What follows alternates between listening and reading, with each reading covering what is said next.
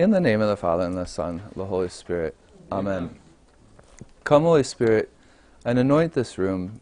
Be with us, guide us, work through me to teach whatever you want to teach, work through all of us to learn whatever you want us to learn, to grow in friendship with you, grow closer to each other and to you. Help us to um, ask all the questions we want to ask. Just be with us in a special way. We ask this through Christ our Lord. Amen. Amen.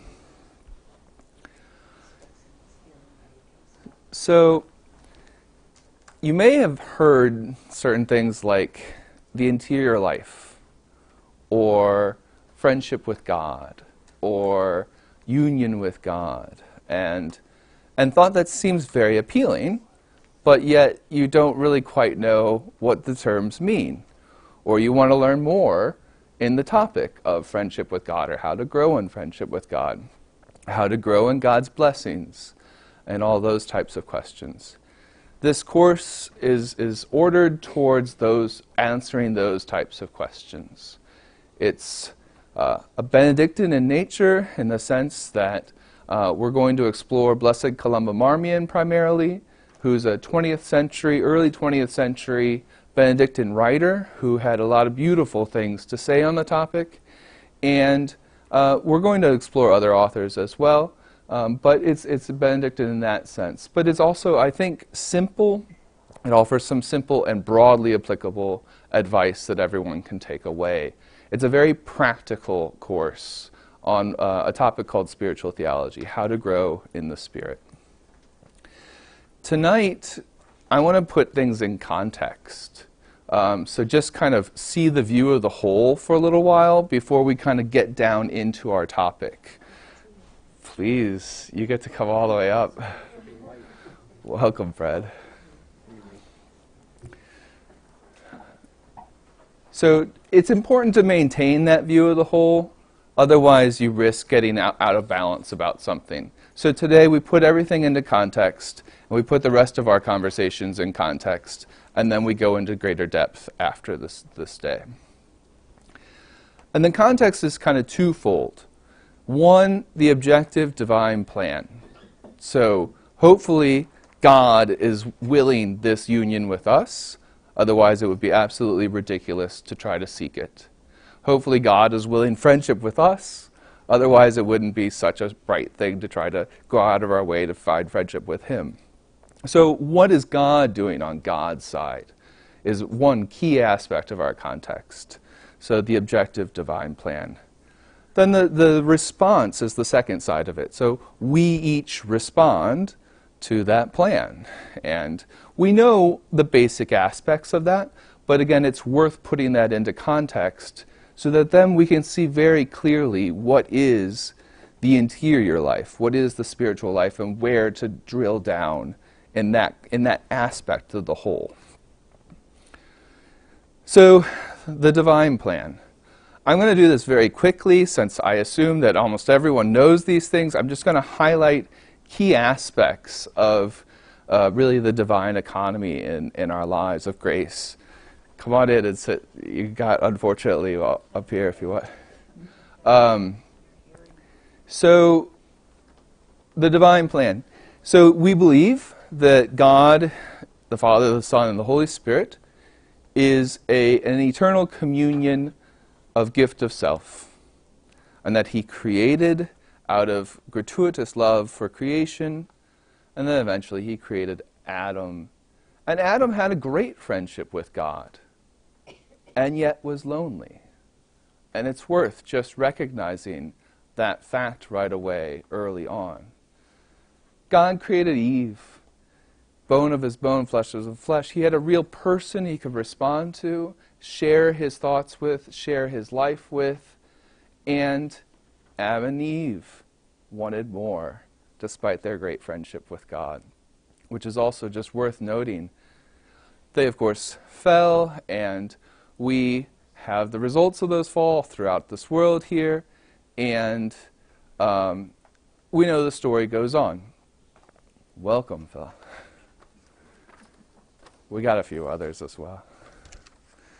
And the story goes on. Eventually, God chooses Abraham so as to have a way to communicate to his people. And we have a chosen people at that point. We know that God then communicates a law to the chosen people. And it gives them a way to follow God's ways. He starts to reveal who He is in His ways. And they start to do that.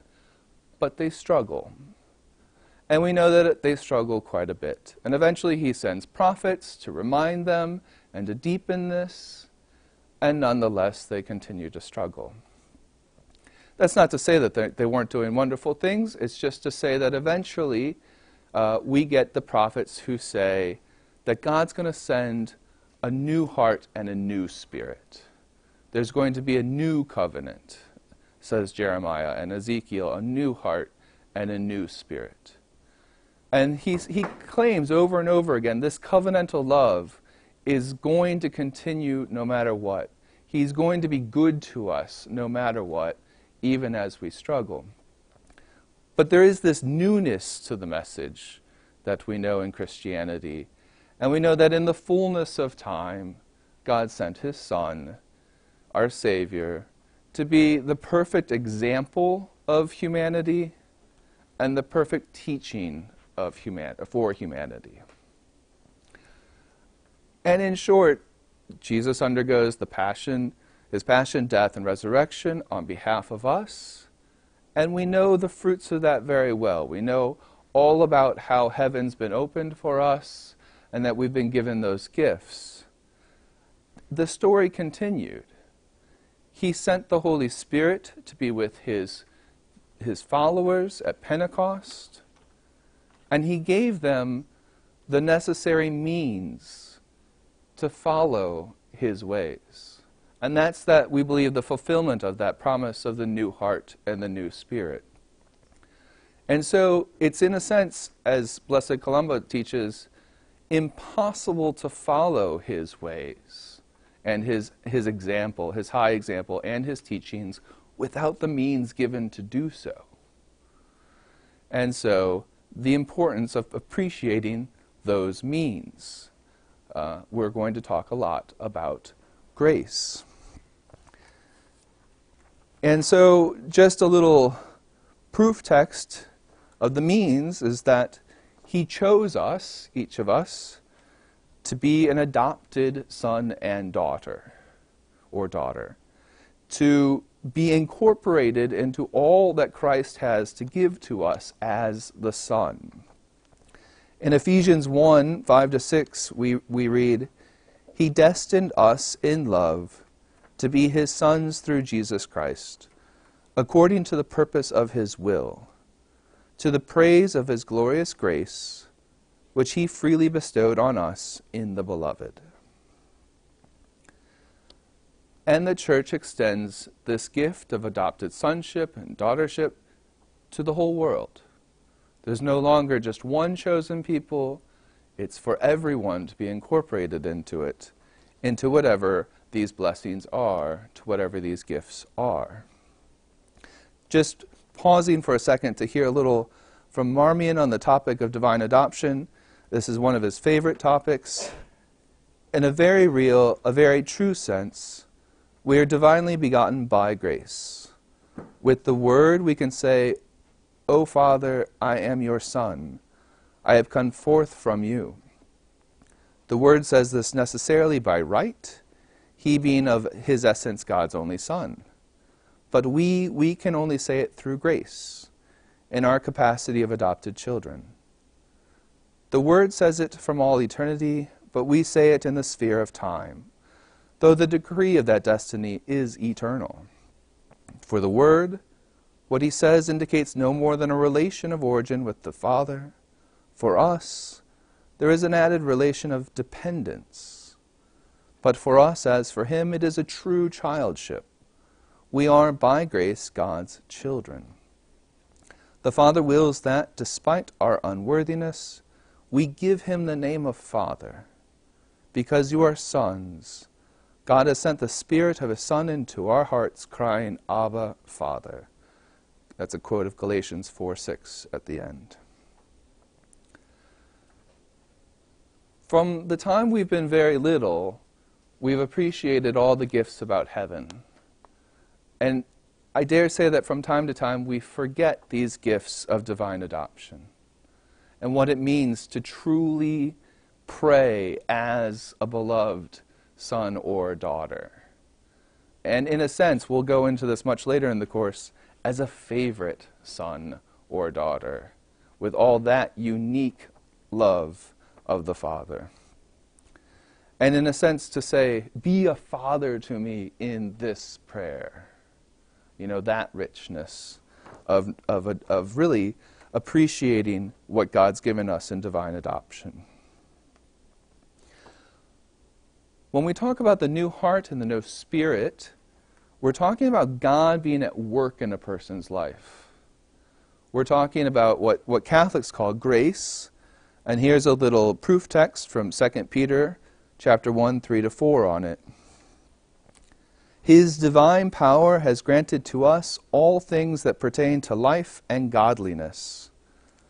Though the knowledge of him who called us to his own glory and excellence, by which he has granted to us his precious and very great promises, that through these you may escape from the corruption that is in the world because of passion, and become partakers of the divine nature. It's that great share in the divine nature that we believe God grants us for our help here and now, today. And if we're going to loosely define this, let's just stay away from the technical terms for a second and just say the power of God at work in a person. And we see an easy context in which to recognize this is a 12 step program a graduate of a 12 step program will very easily talk about that higher power at work to save a person from addiction.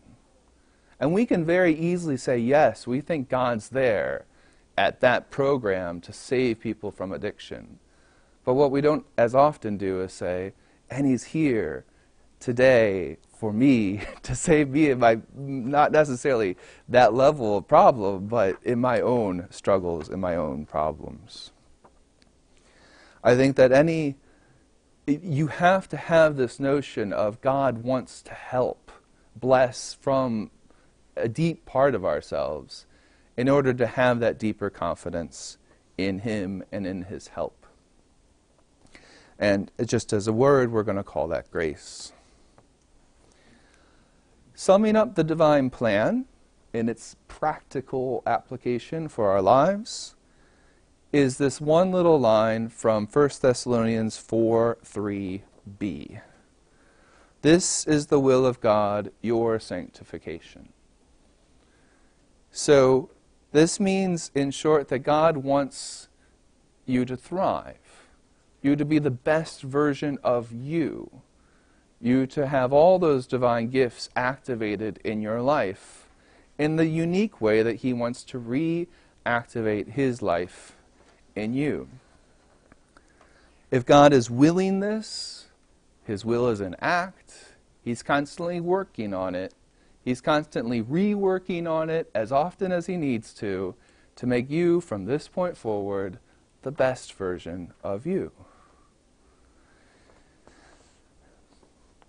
That's beautiful. And if we sum up the divine plan in a practical way, let's take confidence in that truth, in that fact. But that now brings us to our response, which is the second half of the paper. So if we have all these graces, and one thing Marmion's good of drawing out is that he says that, you know, of course, at baptism, we've received this divine adoption and we've received the Holy Spirit. Um, but Marmion's also quick to point out that at every Mass, there are enough graces to make each of us into saints. We believe there's the full power of the passion, death, and resurrection of Jesus on offer. And we're communicating in that power. And if that's the case, well, I may be the one that's putting obstacles to that power being fully at work in me if I didn't wake up as a saint this morning. So now we get to turn to our response to all these gifts and all these graces, the second half of our context for spirituality. And here we're going to think of an adult convert for just a little bit. These, these categories are a little bit logical distinctions, but they help to just kind of split things into categories. We're going to first talk about one's exterior response to God, anything that someone can see. Then we're going to talk about the interior side of one's response to God. Anything you can't see. Obviously, these overlap, but this will at least break up the conversation a little bit for us. As an adult convert, again, just to take an adult convert as a way of categorizing information, the first thing that a person does is learn about God, right? So if they don't know anything about God, you learn about God. Maybe you study a little bit of apologetics, fundamental theology, like why even to believe in God? Why even to think of God's ways? You may start to learn a little bit more and say, I want to learn a little bit more about God's ways. You may start to learn catechism or dogma or uh, various aspects of theology. You may study the Bible. You may do all kinds of different things. But that's all in this kind of intellectual conformity to Christ. That's just a general category. And then the adult convert may say, okay, I'm willing to enter a church or participate in a church, right? And so you have the next step of entering a church uh, which I'm going to say sacramental conformity to Christ. You choose baptism. You choose to become an adopted son or daughter of God. You choose all the gifts that come along with that. And that means incorporation into a community, into a family. And then, of course, there's a lot more to the standard sacramental life of the church. But I'm just saying again, this is a context we know, right? It's just not to forget about this context. It's just part of the context that is integral to spirituality. And it's important to remember, perhaps not in this room, but outside of here, there are a lot of people who say that they're spiritual but not religious, that they're spiritual without the confines of a church, that they're spiritual without incorporation into the divine adoption. And there could be graces. Uh, we, we believe there are graces outside the church, and we don't limit God to what He's going to do. But we do believe that there's a revealed way that He wants to work in our lives so sacramental conformity to Christ. But then church doesn't just end on Sunday at 10 p.m., it continues throughout the week. It's just another part of our context that we have a behavioral conformity to Christ, morality. We have all those aspects of living this out day by day, week by week. And we all know this aspect of it. We, we learned this when we were very young, probably. That's so much to say that that's the exterior response to God and that's what we're not talking about in this course. That's what we're setting aside, is what we hope that you learned a long time ago. And now we're going to turn to what's the interior response to God. So, so then, what is this interior life? So, first, you know, we choose interiorly the motives for our actions, the reasons for our life, the purpose of our life we choose to pray or not pray, or how we pray, to have that friendship with God, to seek that friendship with God. And so, this is the domain of spiritual theology how to grow, once you're kind of generally into the Christian community, how to grow in the Spirit, how to let these blessings flow more fully. Usually, for the adult, you know, who's gotten to a class like this, they know that basic behavioral conformity to Christ, that basic moral code. They want to remove those kind of deeper interior resistances they have to God's flowing in their lives. And so we're focused on that part of the category. And so you see the other classes that are coming up. Prayer, let Jesus inspire you. So we're going to talk about listening to God in Lectio Divina. We're going to talk about the practice of the presence of God and how to do that day by day. We can also talk about very practical prayers. I mean, while we're on the category of exterior response to God, prayer should be entering every day in every way. So, as an aside, you know, we should find little prayers to say during our work. or during our interactions with people interiorly. You know, we should be saying from time to time, Come, Holy Spirit, help me with this relationship, help me with this interaction, help me with this difficult you know, job I've got to do, project I've got to do. Inspire me on how to do any of this. Uh, when I was in the work world, I recognized that when you, the phone rings, you've got about three, four seconds until you have to answer, right? you you've already put behind whatever you were once doing, and you can say in those three or four seconds, Come, Holy Spirit, be with me, help me, and pick up the phone. And then that just reminds you periodically through the day to keep prayer part of your day.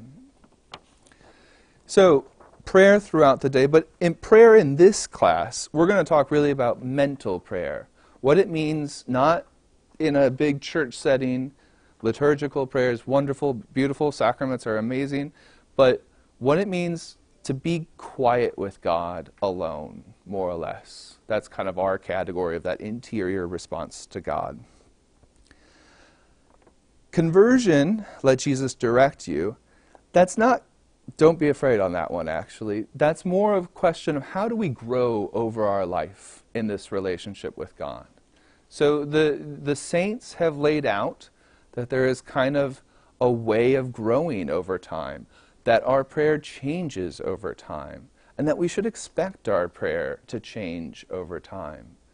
And so the type of prayer you may have done 20 years ago isn't the type of prayer you want to do today.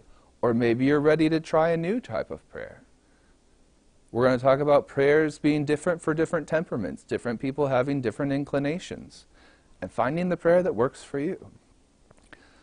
I had a friend who once said that, oh, Father Cassian, I was doing Lectio Divina and I stopped to pray after about, you know, a minute or two.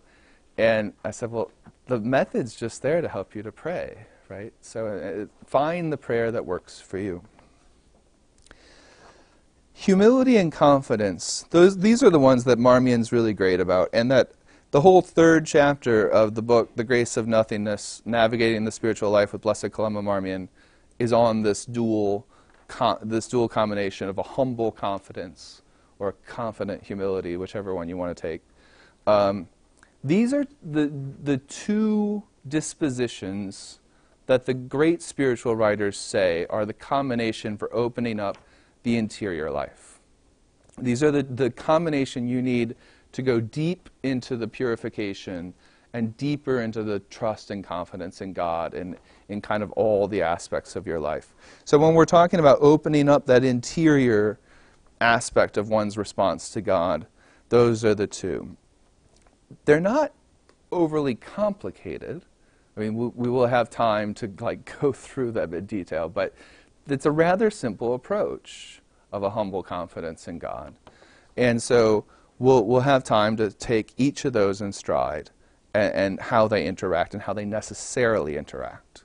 Because without either of them, uh, you can go astray. Too much confidence, and you can go into presumption, and too much humility, you can go into confusion, discouragement, despair. And you can go back and forth between the two plenty of times before you get the balance correct. Our final one is about union. So let Jesus inhabit you. And it is about the fruits of what we're talking about and what could be expected and what's the authentic fruits to expect and what are some perhaps mistaken fruits to expect and how the gifts of the Spirit can become more prevalent in one's pers- a person's life at that point. Before taking questions, I want to close with just this beautiful quote from Marmion that I think encapsulates his simple approach. It's, a, it's in a letter of spiritual direction. Oh, my dear child, I would wish to engrave on your heart in letters of gold this truth that no matter how great our misery, we are infinitely rich in Jesus Christ if we unite with Him, if we lean on Him, if we realize constantly by a firm living faith that all the value of our prayer and of all that we do comes from His merits in us. All this is contained in two texts. Without me you can do nothing. John 15:5. And I can do all things in him who strengthens me. Philippians 4:13.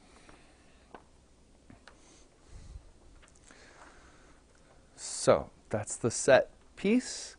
Uh, now I'm happy to take any questions that you want. And please, like, d- go ahead. Like, I, I don't, I don't mind what the question is. If it's too hard, I'll just not. I'll just. Uh, yeah, great question. So, a lot of people, his, a lot of people don't know him. He was an Irishman who becomes a monk in a, a, a Belgian abbey in Sue. He lives from 1858 to 1923. Um, he's a Benedictine monk who becomes a great spiritual author of his time. His books are all still in print uh, 99 years later, uh, which is a great testament to his, his impact. Um, I argue in the book that he was influenced by Saint Therese of Lisieux, who happens to be my personal favorite saint. Uh, I think is the model for contemporary Christians. And he was influential in getting her uh, canonized. In fact, the Pope sought his opinion on whether to canonize St. Therese. And, um, and then also carrying the thread forward, he was influential on Mother Teresa. Uh, and his writings are very influential on her. And so in chapter 3, there's a little bit of her reflecting on him. And then also, my director in Rome is friends with her, so then they reflect on the same topics. So that's, that's a wonderful thread there. So it's really more of, a, of an intellectual tracing of his writings about the spiritual life. Uh, he, he was notable, uh, one of his great acts of courage is that during the First World War, he snuck a good portion of his monastery through the lines. The young men, to get them out over to Ireland so that they wouldn't all starve in the monastery. So a man of great action as well. It's just we don't have a lot of those vignettes about great action in his life. That happens to be one of the, the primary ones. So, um, another little story about Marmion is that he was kind of an outsider in his monastery as an Irishman. So he was a big man, and, and he didn't speak the local dialect in Belgium. His mother was French, so he spoke French very well, but not the local dialect. So when he was a young priest, they called for a, a, a mission giver to the parish, like four nights in the parish to uh, talks. And, and, they said, well, we only have this Irishman to send you. Uh, and they said, okay, well, fine. And, and, then the year later, they called back and said, Can we have the Irishman again? And the abbot says, Well, we have all these other priests on offer now. And they said, No, we'd really like to have him back again. Um, he was known to be very gregarious, uh, lots of stories, um, but they don't find their way into the books because his ghostwriter didn't write them down. He just wrote the content down. So. Tell us about the book because we didn't know.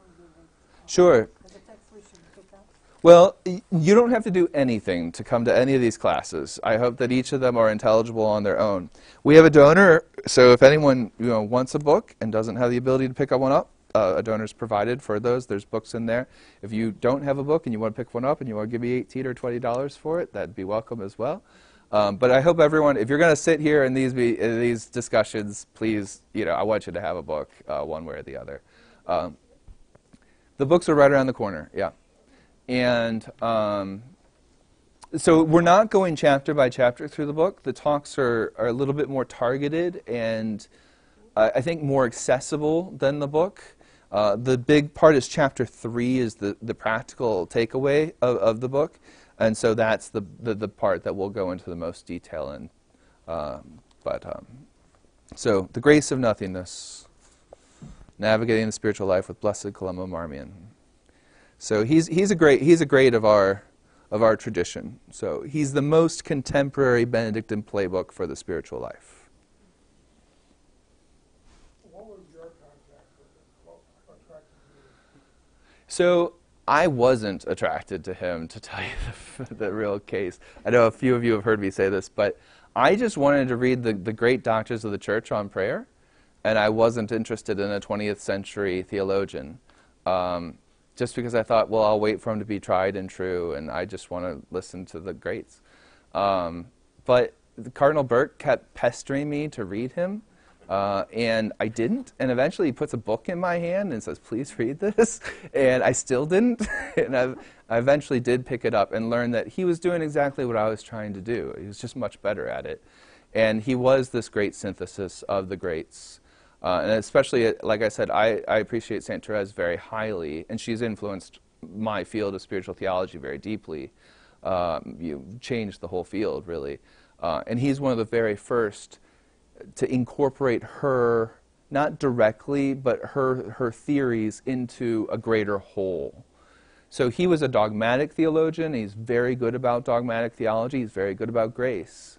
Uh, but then he's able to situate her practical insights and advice into a greater whole because she just wrote a she just wrote an autobiography, right? It, it's not something that you could easily kind of grasp what the actual practical takeaways are. You can see these beautiful parts, but he kind of taught it. Is is the reason why I think he was special. How does he compare to St. Ignatius and his spiritual exercises? So uh, Saint Ignatius, very Ignatian, um, is very Jesuit, right? So the leader he focuses in prayer, for example. The Jesuits focus on um, putting yourself into a, like a biblical story, like very imaginative, right? So how do you smell the smells or be one of the characters in one of Jesus' stories, uh, which is a form of meditation that a lot of people like and gravitate towards. Um, we tend to be more listening to the Bible, and you can incorporate that if you want. So we tend to focus less on the imagination as the Jesuits would or as St. Ignatius would. St. Ignatius focused on um, practical ways of conversion. I, would, I think that's a fair way of discernment of spirits as well. Um, and stole all that from the Benedictines, but that's okay. uh, he spent a lot of time in a Benedictine monastery right before he did that. Um, but no, he, he, had a novel way of doing that so that's, that's inspired many. Uh, I would say the Jesuits, this is a broad statement on Jesuits, they, um, they focus much more on the practical application in the real world of theology. And we're a little bit more about the interior life. I know that we would maybe, if I had a Jesuit, he would kind of probably take umbrage with that. Um, and um, also, on a broad scale, Jesuits tend to try to be a little bit way of innovating and incorporating new ways of thought into theology, testing new things, whereas Benedictines tend to be much more tried and true, like like we'll think like okay the jesuits have had 500 years we can give them another thousand and see if they last right? You know like but like whatever's been good for us for a long time is, worth, is, is, is good enough for my life as kind of a jesuit or as a kind of a benedictine way we're, we're less pushing the envelope and more staying within what is most tried and true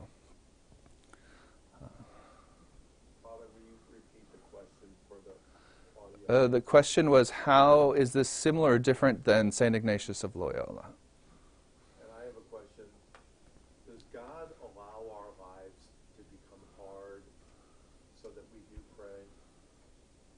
Does God allow our lives to be hard so that we do pray? Um, yes, is going to be my answer on that.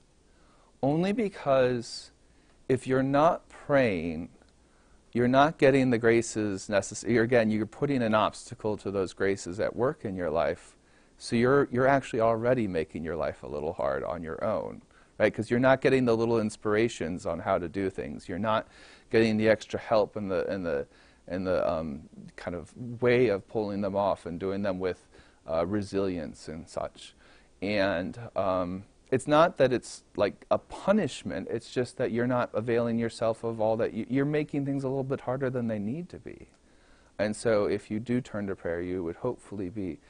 Um, be able to do things a little bit more effectively, efficiently. You may get greater trials to then bear if you're able to bear them all. So it's it's gonna it's not gonna be clear whether it's you know actually easier or not. Does that help? Yeah. Could you help to put the context into the whole concept of nothingness? And why would God want us to have that feeling? Right. So, excellent. So the, the base text here is, is Jesus saying in John 15, I am the vine, you are the branches. Without me, you can do nothing. Okay? Uh, the saints over time have said, they've kind of morphed that into I am nothing with kind of a theology of grace and merits and attributing the good things in their life to God.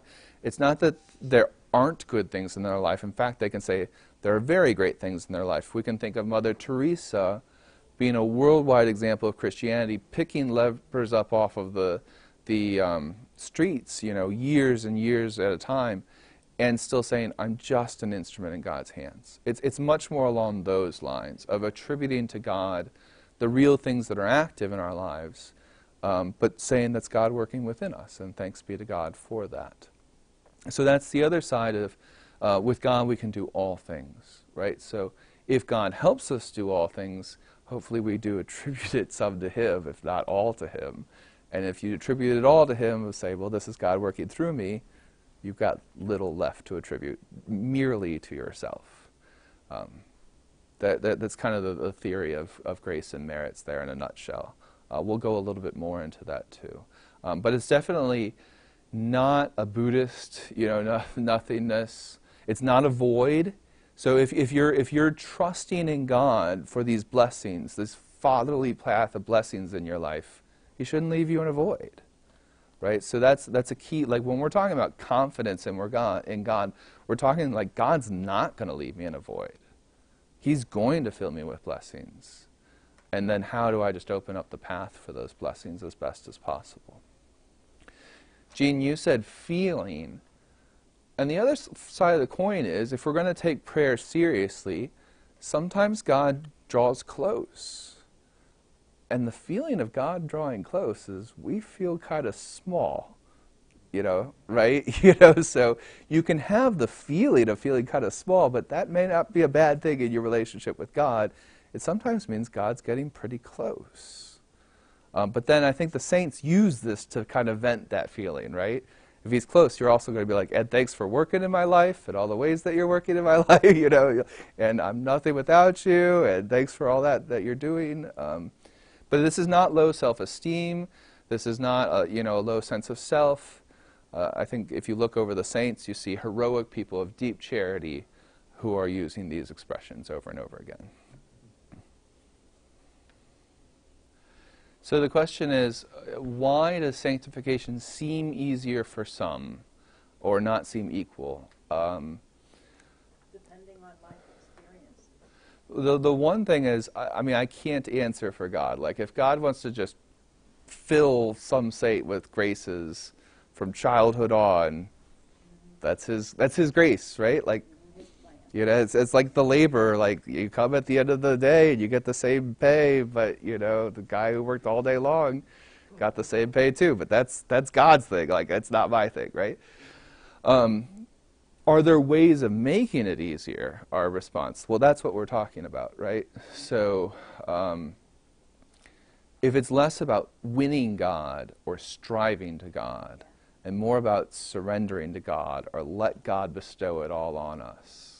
So that's going to be one of those changes that, that this kind of spirituality is going to propose.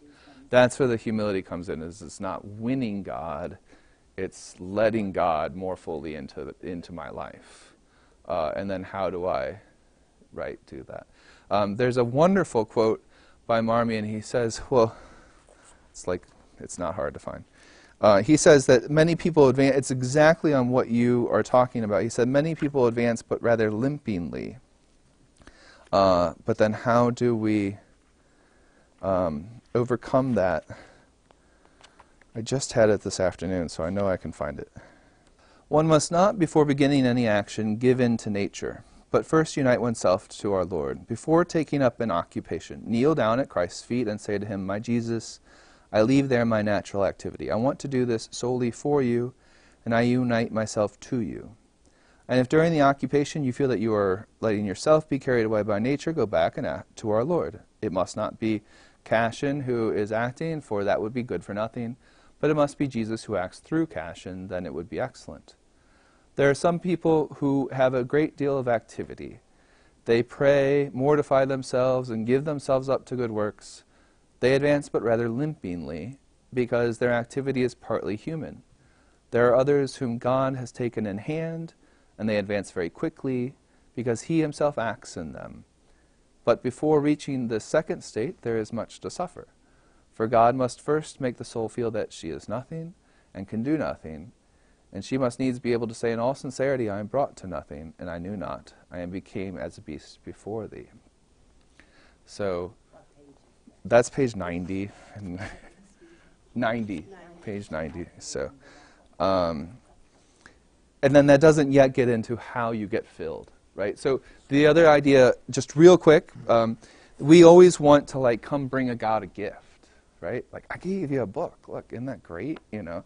But what God really wants is us to come with empty hands, so as to be filled. So that's Saint Therese's great re-expression of this of this this this theology of nothingness. Come to God with empty hands and expect to be filled. And so all too often, the hands aren't getting filled because they're filled already. So there's the little turn that we're hoping to move towards. This was my tension with God. So that, that's the real, behind every theologian, there is his own personal tension with God the person has to work out. And this is what I had to work out. Like, I kept trying to bring God gifts. I kept advancing, but rather limpidly. And I needed to learn to come with empty hands and say, please fill them. And, you know, be a father to me in this, you know, rather than try to control it myself or do it myself. So the whole book is about overcoming self reliance, that self reliant approach of, I got this, God, or I'm going to do this for you, and rather coming with, like, okay, how do you want to use me today? What is that? you know, and let's go do that. you know. Um, so the question is, uh, as we're growing in our kind of just overall conformity to Christ, can we also work on the interior life at the same time? And is that fair? Uh, more or less, if someone's Can, is there still a benefit here of focusing on the interior life, even if you're struggling in some ways? Um, yes. I mean, like I said, these were kind of logical distinctions to just kind of orient us. Uh, so, you know, prayer is going to be most helpful no matter what, right? This notion of a humbler, more confident prayer is going to help you no matter what, right? This this notion of help me in whatever I'm struggling with is going to help you, like no matter what, rather than like, you know, that's the whole like 12 step higher power thing, right? You can't liberate yourself, and the more you try to liberate yourself, that doesn't work. It's not until you say, look, I need you to to do this for me. So it's good. It's going to help no matter what. Does that make sense? Um, I, I do, th- while they are very much overlapped, I do think there's at least a logical and a realistic expectation that first you kind of do the entry into the church type stuff, uh, and then you work with all the graces of divine adoption, you know. Um, but um, but you know they do overlap. Uh, it is also true that it tends to be a little bit more older, more mature people that focus on the interior life. You tend not to even see it or focus on it until you've gotten through that exterior pu- purification for a while. Does that make sense? Um, so they tend to be people who are already trained in the life of charity uh, and then want to take the next step in their relationship with God. So in that sense, it also tends to be a topic that happens a little bit later. But that doesn't mean that it has to. Does that like same kind of question? So is are the clergy using the 12 steps often because we've suddenly become open to them and, and the power of using it, or are we using it more often because we think it's most applicable to people today? Um, I would actually step a little bit further back from both of those comments. Uh, I think if you did research into it, the 12 steps are based on Catholic theology.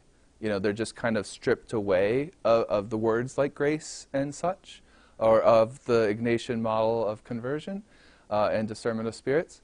And so um, I think the basis is already there. And, and so um, I use it today because I think a lot of people have not heard about grace in a long time and have not thought about grace in a long time.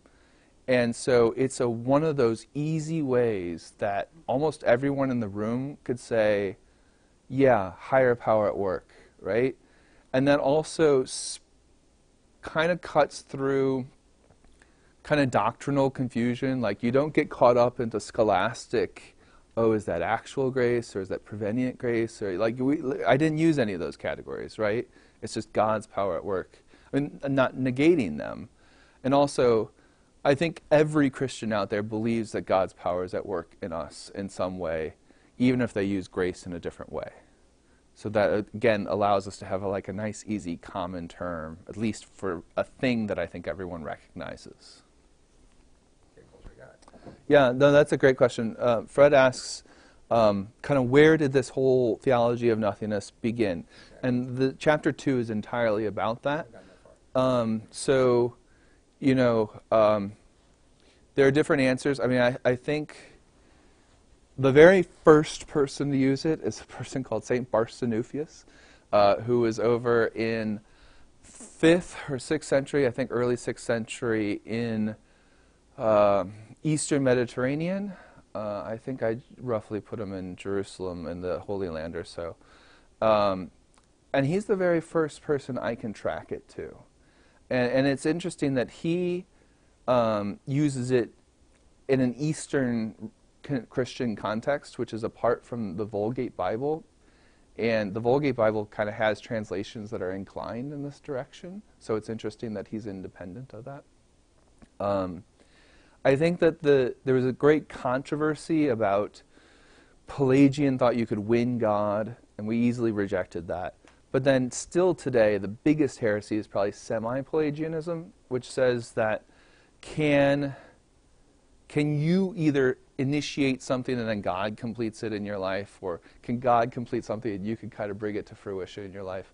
And, and the real answer that St. Augustine fought for and won with was that God uh, begins, sustains, and completes every godly act in our life, every meritorious act in our life.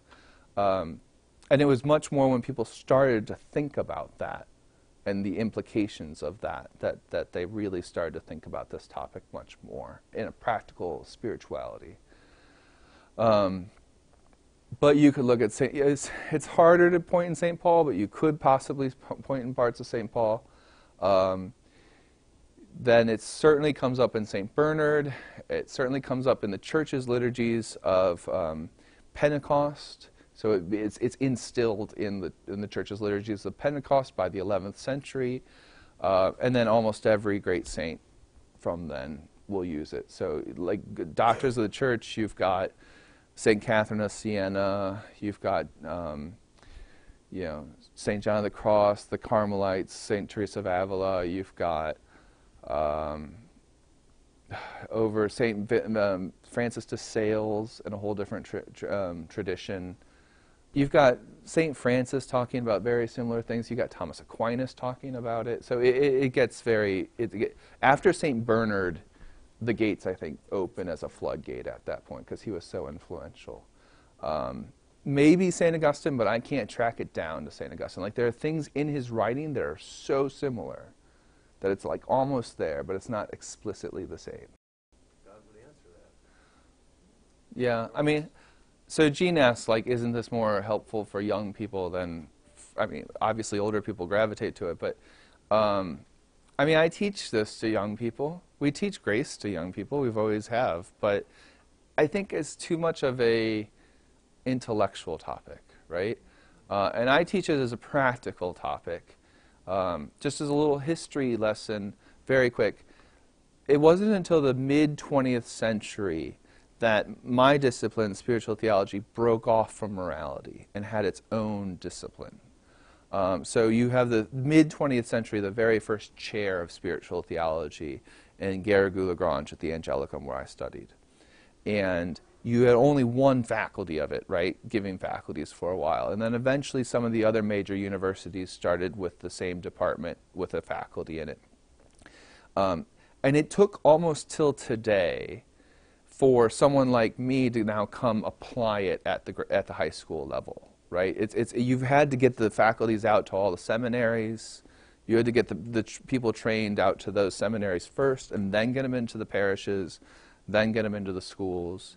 So, you know, a practical takeaway is that in the uh, Vatican II, they defined the universal call to holiness, right? So for the very first time, they say that everyone is called to the fullness of these blessings, no matter who you are. Like it's there as your adopted son and daughter of God. You can have this union with God.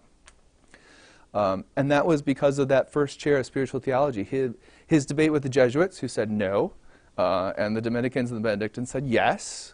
We won. And um, thanks be to God for that. And, um, but that's a, that's a very practical takeaway. And then it actually gets put into dogma.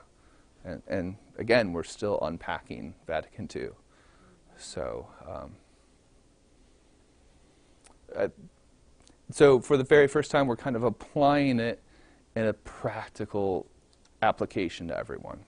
And that new application helps young people grab onto it a lot more easily. So this isn't the 16 different ways of slicing up grace. This is how do you want God to work in your life? So there are stories of converts who struggle with the whole thing, right? Right. Like C.S. Lewis. And it shows how, and he became so great, right?